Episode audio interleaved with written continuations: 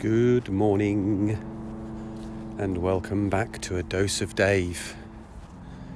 Um, the workmen yesterday were coming to mark out the football pitches, by the way.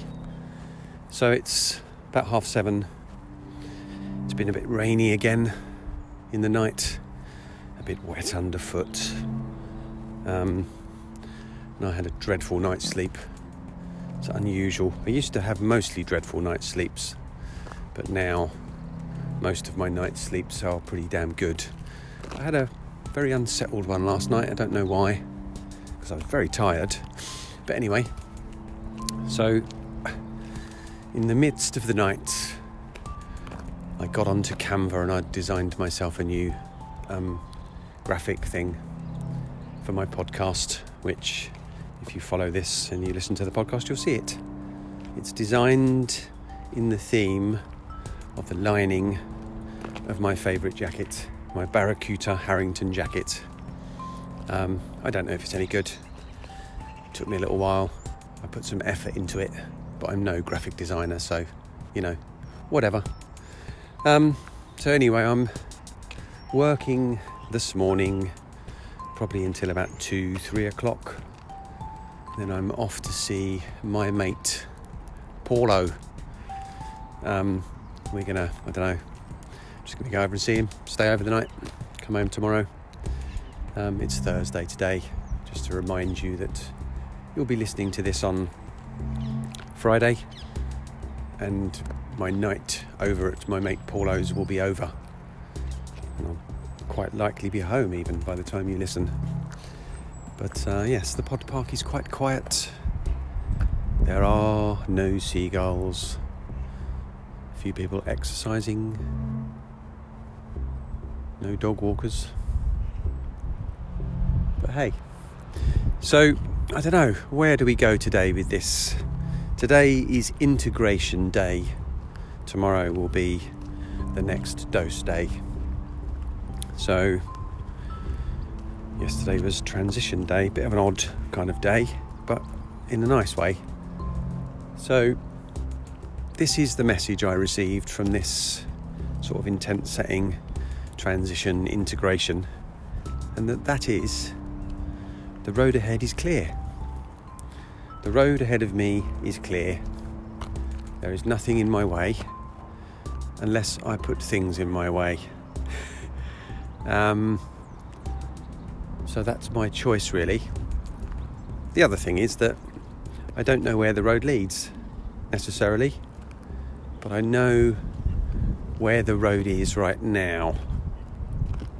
So, yesterday I recorded the third chapter of the Megabus Diaries as written by my good friend David Nixon. Um, I really enjoyed it. I'm loving doing it. It's very me. And I think what's happening is that, well, I know what's happening because we've talked about it, is that think I referred to it the other day, that he's now he's now writing with me in mind. He's writing from his own perspective. It's sort of developing into a story about about the role of Gen Xers in society in the world today. You know, the, th- those of us who have reached an age where we do start to feel a little bit irrelevant, perhaps. We're not one of the cool kids anymore, if we ever were. Um, you know, we've we've done I don't know most of those significant things that people do in life. You know, getting married, having kids, having a career, um, and of course many of us are still in those careers. But there are some of us, and Dave and I particularly, are two guys who are no longer in the careers that they were, and they've actively sort of cut themselves off from it now.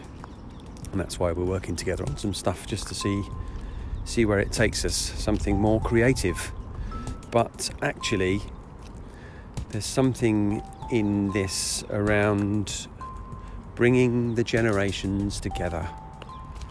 It's something that's always been of interest to me. There's this distance between generations. There's sort of this this negative judgment. Not everybody's like this, but I think as a generalisation, we look at other generations and see their their faults. You know, we look at I think I used to, but not so much now. I'd look at younger generations and and think, yeah, you think you're all groundbreaking and stuff, but we've all been there. We've all been there and done that. Um, but actually, now I rather see that you know that's good. Let them have that. Let them have their rebellion. Let them have their groundbreaking things, whatever they might be or they think they might be. But let them do that because it's a it's a phase of life. It's something that we we all go through, need to go through those rites of passage, all that kind of stuff. Um, but there is good in each generation. You know, I've had experience when I, I did a the last sort of full time role I had in engineering was an interim contract. I was working away from home during the week, going home at the weekends. I ended up sort of stumbling into a project and worked with a younger guy who was in his mid 20s, and we got on really well, and we learnt a lot from one another. And I think that's the key here, is that we don't keep the learning anymore. We don't have.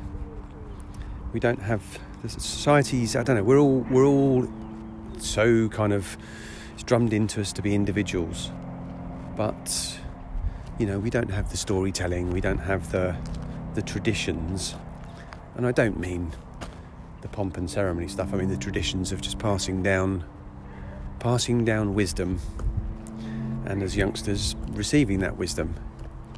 Um, I suppose I've never really had a mentor in my life. I've mentioned this before, and I think I've just had to be my own and kind of bumble my way through. Uh, but yeah, there's something in it around that. Working with younger people, helping younger people to develop into useful members of society. And I don't just mean in terms of producing stuff and working and, you know, earning money and spending money. I mean, actually, something a little bit deeper than that. So that's one facet of what we're talking about at the moment. How we do that, we do not know. But this is very much a Kaizen approach, which is continuous improvement. Make a, make a small change and see what happens you know, and then just keep doing that every minute, every hour, every day. One day you will find yourself somewhere that maybe you weren't even expecting. So that's part of it. We kind of like the idea that it might take us somewhere unexpected um, if we just keep making the connections. Dave's doing it his way. I suppose I'm doing it through this podcast, really. And my little podcast is growing in terms of audience and stuff like that. Um, and it's branching off into other things. The Megabus Diaries being one of them. Um, I'm going to be doing another podcast which will be separate to this one with my friend Sarah, which will be me reading um, some erotic fiction that she's writing, which is just going to be quite a laugh actually. Um, so we shall see. These are all the roads ahead. Maybe there's not one road ahead, maybe there's several but the theme of those roads will be, for me at least at the moment, my voice. Because I think I've found it now, and perhaps it's time to find a way to use it for more greater good. I suppose that's part of the reason for doing this, really. It is to put something out there that that has an impact on multiple people. Um, but hey, I'm going to go now. I've got to smash the day, get home so I can go out for the evening. So I will catch you all tomorrow. Namaste.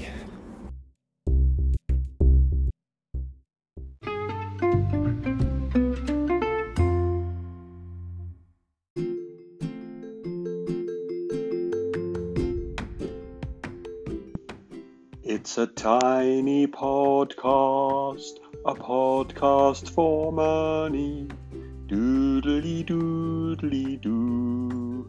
Well, it doesn't have to be, but if you wish to donate to the Bullshit Detective podcast, you may do so by going to www.patreon.com forward slash bullshit detective. Uh, the price of a coffee or a pint once a month or something else or nothing. It's fine if it's nothing. You can still continue to listen to the podcast, but please do spread the word. Tell your friends if you have any about my wonderful podcast. Um, or pay me some money or not, whatever, no problem. See you soon.